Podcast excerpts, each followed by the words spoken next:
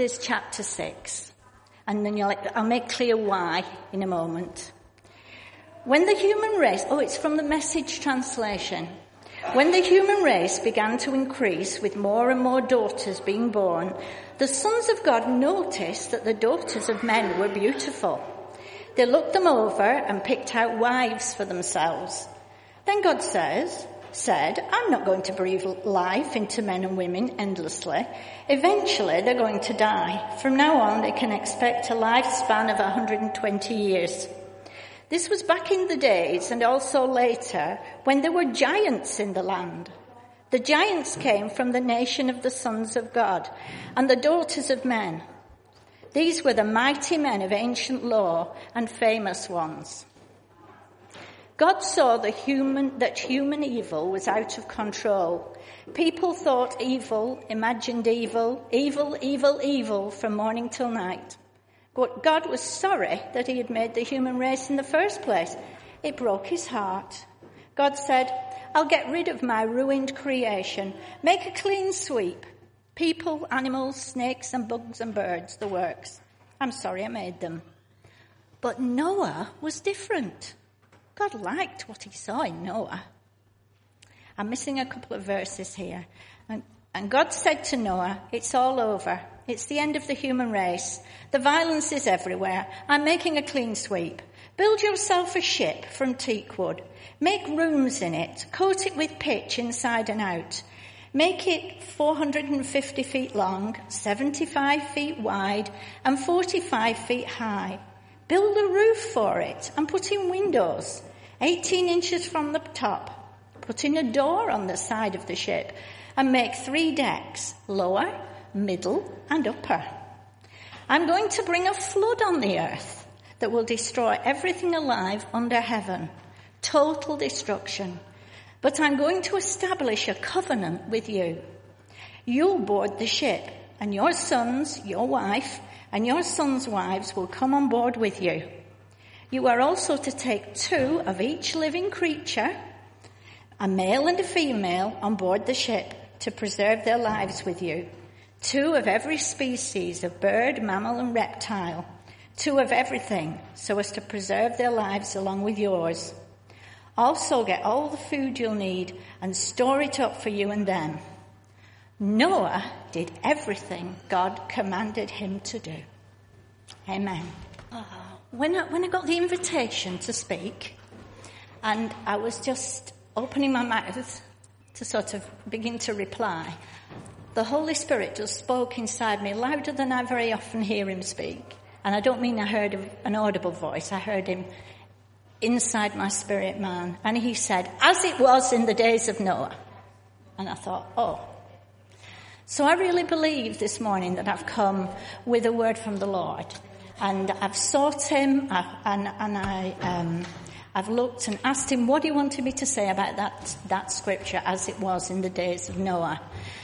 So let's just think about that. And he, and he says here, and that the imagination of the thoughts of the heart was only evil continually. So there was a lot of evil in the earth. And there was a relativism, a confusion of good and evil, a, f- a confusion of, of what was right and wrong. People were, were beginning to call right, wrong, wrong, right, and right, wrong.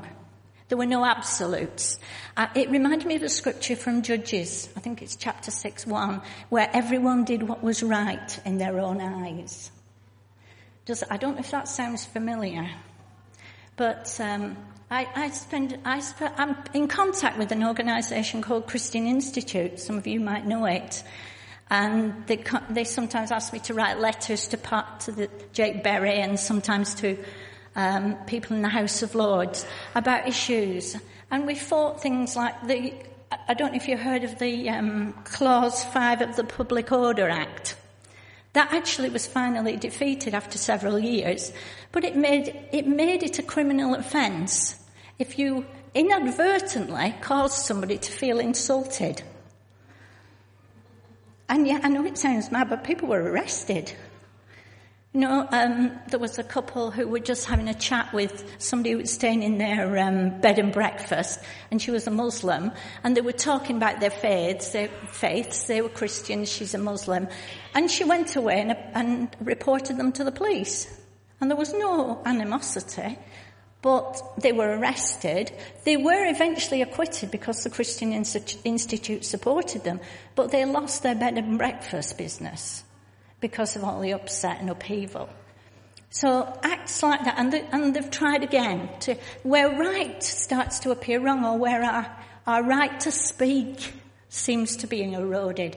And the problem for the church in that is we need to preach the gospel, and, and there's a pressure to suggest that that would insult people. It's, it's not on the statute book, and we can do it, but there's a pressure out there. And so what I want to think about first is, who's the enemy? And I'm sure we all know this, because um, one of the things I forgot to say was that, excuse me, thank you, was that, heck, was that um, I think some of you have already got this word in your heart, and that, that this is a confirmation for many of you, not a new word.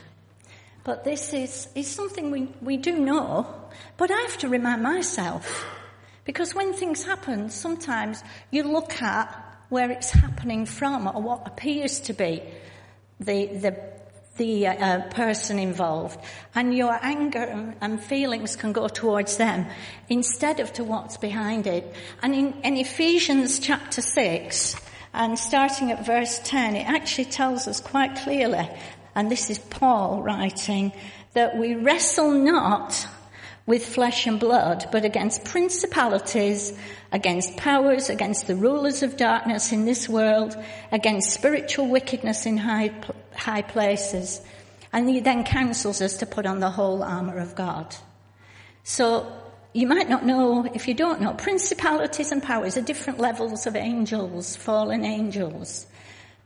But the Bible tells us that when Lucifer became Satan, the devil, and fell, he did a stupid thing. He tried to rebel against God, and he's a created being. Um, he actually took a third of the angelic host with him. So those those principalities and powers are all under authority, working against the Church of God. They're not working against, they're working against others in terms of binding them into what they want them to do. But anybody who's not in the Church of God is actually under their authority. It's actually under the god of this world with a small g, Satan. So there's there's them and us. But there's not, there's not enemies out there in terms of people. There's friends and potential friends. Because all those people who are under the hand of the enemy, it's our job. The Lord sent us to go and preach the gospel and tell them there's a way out. Rescue them, pull them out and bring them in. And that's why I put the other scripture up there as well, from Luke ten nineteen, and um, it's, that one's telling us the authority we have in Jesus because of the cross. I've ever since, for many years, I can't tell you how long, I've prayed a lot that, Lord, I won't waste anything you did for me on the cross. I don't want to waste it. I don't want to get to heaven and discover that I could, I had so much more available to me that you had done for me, and I didn't know about it. So he's, he's given us authority. He's given us authority in the earth. Behold, I give you authority to tread upon serpents and scorpions and over all the power of the enemy, and nothing will by any means hurt you. He gave us authority because he took the devil's authority. He took back all that the devil had stolen from Adam, deceived them out of. He took it back, and he gave it back to us. I know you know it, but isn't it wonderful? It's wonderful.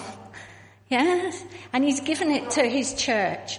And he's, he's the head, but he said, we have to go, and he'll come with us. He's the head. And, and it's, um,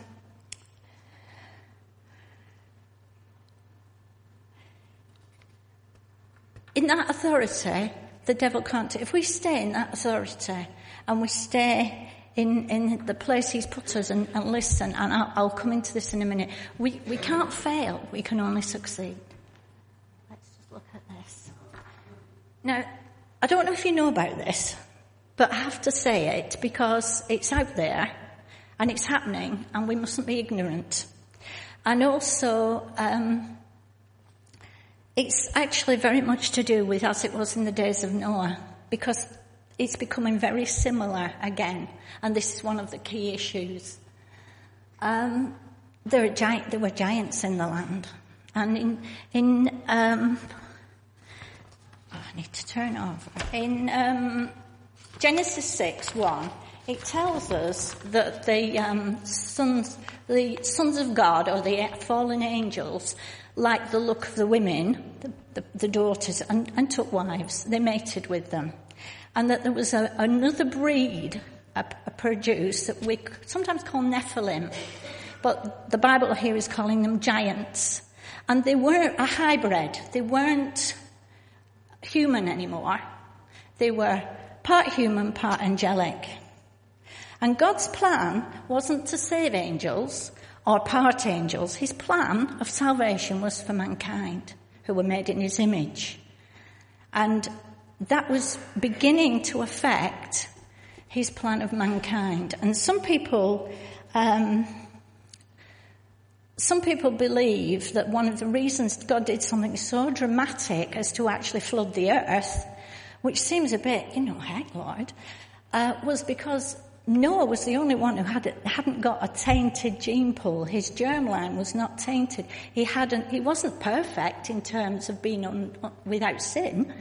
Nobody was, but he he had hadn't got that um, angelic gene in his in his body. He was still a man, and therefore his family had to be saved, or the plan of salvation would fail. And that's Satan's plan.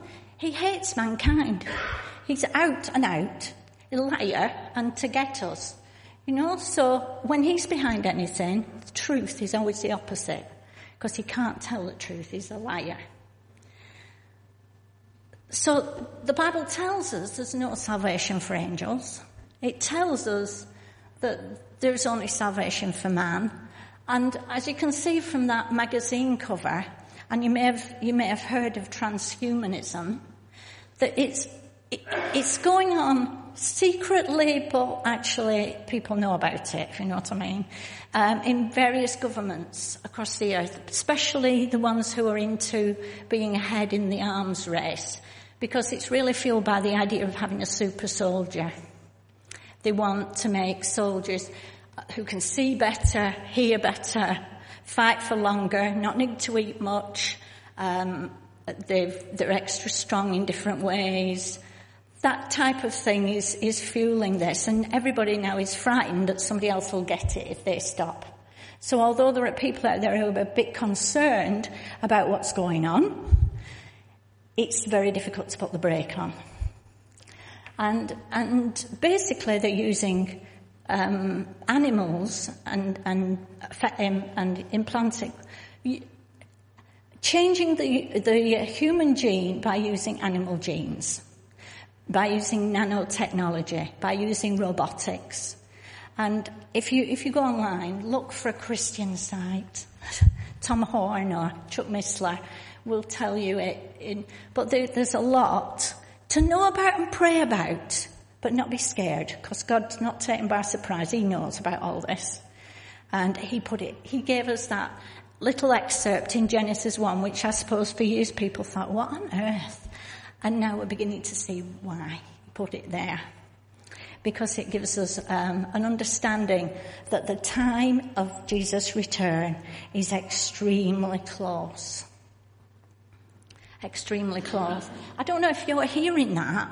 If, but that wherever I go, I'm hearing that the Spirit is saying to the churches, I am coming very soon. I am coming soon.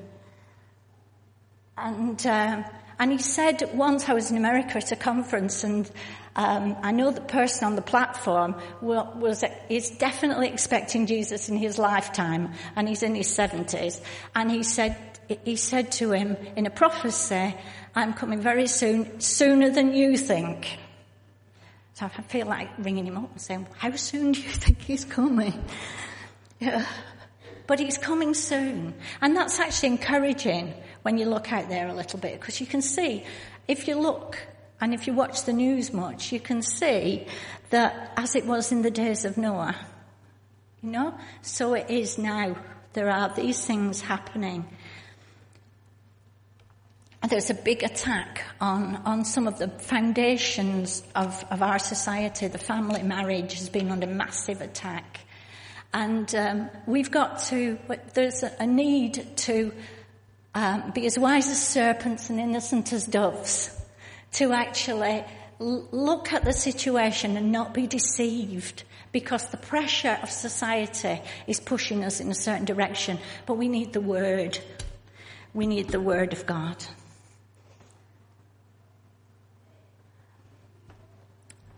Smith Wigglesworth, have you heard of him? From Yorkshire. Yeah, Smith Wigglesworth. I think he died in forty-seven or forty-eight, something like that. He moved to heaven, I should say. And uh, he, he predicted that the last end-time move of, of, of the Lord of, would be the Spirit and the Word together. The Holy Spirit working on the Word in his people's lives. So it's the Spirit and the Word together. And I,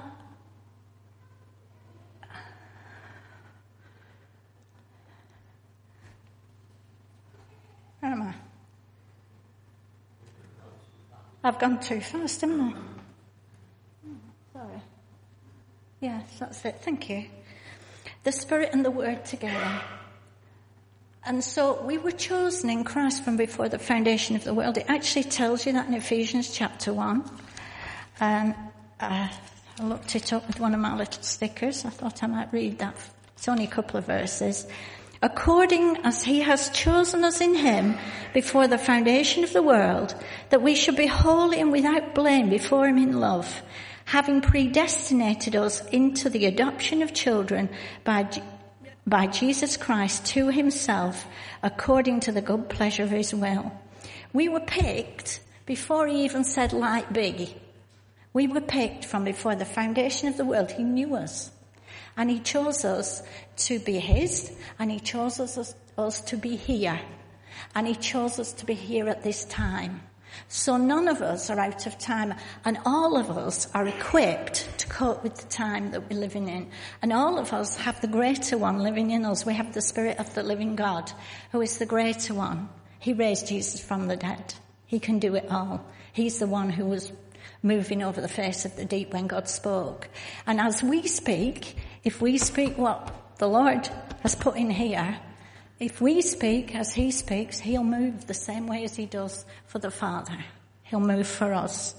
And that's his plan. And he just wants us to cooperate with him. So um, we were chosen for, I know people say that a lot, don't they, for such a, such a time as this. But it is a time. And time, the world isn't going to end, but time is running out. I hope my time isn't running out. I have a few bit. But time is running out. And we need to know the times and the seasons. And one of the things that the Spirit of God has been saying to the church is study Daniel, study Revelation. And those books are beginning to open up now more and more to people. What, when I first read Revelation, I thought, oh my goodness. And now I get it. It's amazing. And you think, why didn't I get that before? But it's, it's, it's because the Spirit of God is showing you now what once he thought. It's beginning to open up because we need it now. Now is the time. I put I put that little guy. He's, he, I don't know what football team that is because I have no idea. But he's praying for his friend on the field, and I thought, amen. Yeah, yeah, that's what we need to do. We're at the temple of the Holy Spirit, and he's he's going to bring us from glory to glory. And in in one in two Chronicles five, it, it tells us what happened in Solomon's temple when it was finished. He filled it with his glory, And we've got the glory of God in us now. But there's coming a time when people are going to walk down the street and see it. They're going to see the glory in each one of us. It's not going to be a, um, somebody who's like a few key people. It's going to be the body moving and, and doing what the Holy Spirit directs them to do. As they go about their everyday life in Asda, in Tesco, you know, at work, in the, on, on the pavement, when you've just finished cutting your tree. Right, so, now the mighty move of God. Um, that that picture came from Reinhard Bonnke's uh, website, and you know I keep hearing people telling you the church is dying. Don't believe it; it's a lie. It's growing. It might. It's even growing in this country. It's not growing at the rate of of the of the of what Reinhard Bonnke is doing at the moment in the third world, but it's growing massively. Two billion in the church and growing. And some of the places it's growing are amazing. The Middle East is growing massively in the Middle East. Jesus is appearing to Muslims, and there, there's a church. There's churches in Algeria that are made up. Hundreds of people who've had Jesus appear to them, and they've, they realise that Christ, that Jesus is the way. And, and he's doing that in Iran. He's doing that across the Middle East. China. I heard somebody say that there are more Christians in China now than communists. I, I don't think you can count them easily because it's an underground church more, um, predominantly. But it's moving, it's growing. And the Lord is going to do it here. He's going to do it here. Um, Reinhard Bonnke's had up to press of count, people he's counted, and they've actually signed, and they've had people counsel them and sent them into churches. seventy-seven million in Africa have given their lives to Jesus. And that's without all the ones who, because they got healed and born again, actually um, come to Jesus afterwards through them. And it's because he, he, he works the way Jesus works. He stands, he preaches the gospel, and lets the Spirit of God heal people. They grow limbs, the blind eyes open. Um, you know, what you name it, cancer goes, everything bows. Every knee bows. Every, every disease bows. Every demon bows to the name of Jesus. And there's no reason why that shouldn't happen here. Oh. Am I going the wrong way now? Excuse. There we are. I, I'll try. Am I? Am I too long here? How am I doing? Right, only two more slides left. Right. Um, Noah built with wood. We build with words. It's the word. I just have to say this. This book. The more, the more I read it. I was an R E teacher. Um, I've read it for a long time, but the last twenty odd years I've discovered that this book is supernatural. It's actually God in a book. It, it's the Word. Jesus was the Word made flesh. This is the Word. And, and if you find something that you think, oh, well, that must be a mistake, actually, you find out later if you ask the Holy Spirit, and you might have to wait a bit because you're not ready to know, you find, oh, now I get it. And you know, over the years, all these books, sixty-six of them, all written by about forty different people, all fit together like a God who is amazingly powerful has actually written it, dictated it, absolutely. And and that's what it is.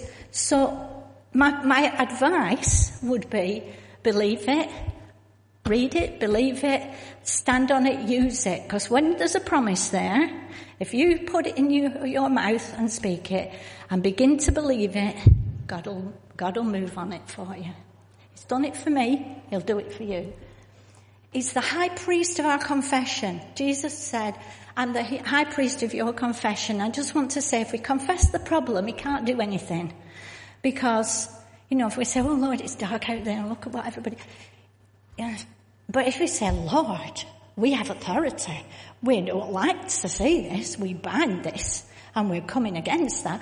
Show us how to pray. Yeah, he says, right, let's get the angels moving. Because angels move. They hearken to the voice of his word. And and I'm saying this because Noah did build. Noah was asked by God to actually build an amazingly big boat. And there was, I don't think he had cranes and things, I don't know. Might have had more than we think. But there were only eight of them, three uh, three sons and their wives. It took him about one hundred years, I think, looking at the scripture. But um, it was massive. And if he'd said, well, I'm not sure about this, I'm not sure, and waited for the rain, it would have been too late, wouldn't it? So he had to do it before he could see any evidence that it was actually going to work, that it was actually right. But he did it, and he's in the Hall of Fame. He's in Hebrews eleven. And the other call of the Spirit is for intimacy, get closer to the Father. He said once, tell my people I love them. Tell my people I love them. And I know we hear that, so I just pray the Spirit will just take that into your hearts. He really loves us. There's nobody here that's, it doesn't matter how old you are, how young you are, this word is for everybody. And he loves, he loves us. And when we know that love from God, we can rise up in that. There's strength in that. And I'm getting there. I just need this because I don't want to forget.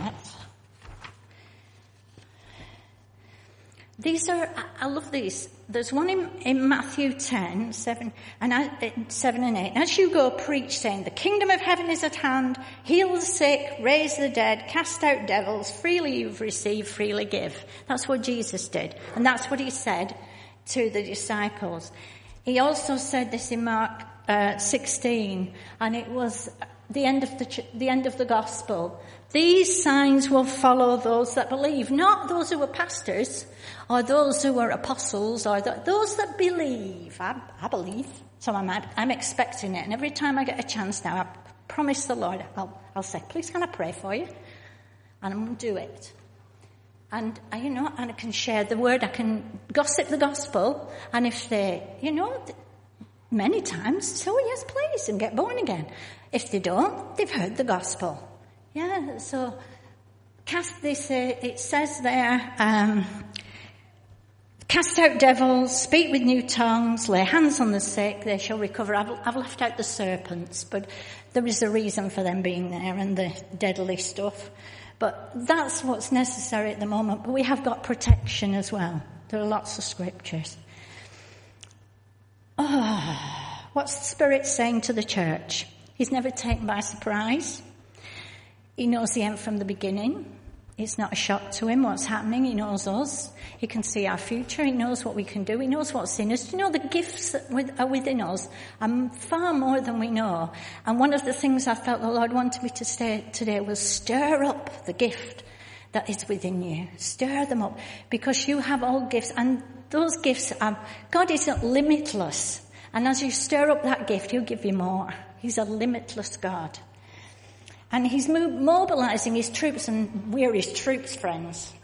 Right? So he wanted Lum to hear today the clarion call. I fancied bringing my shofar and blowing in. I was trying to get you to agree, but you didn't. I didn't. I didn't bravely ask you, did I? So one day, that's blow the trumpet, and and um, wait, do you remember Jesus said, "Greater things than, than these will you do?" Because I'm going to my Father. I, for thirty odd years, I've said, oh, I want to do them, Lord. And he did tell me once I would. So I'm holding on to that.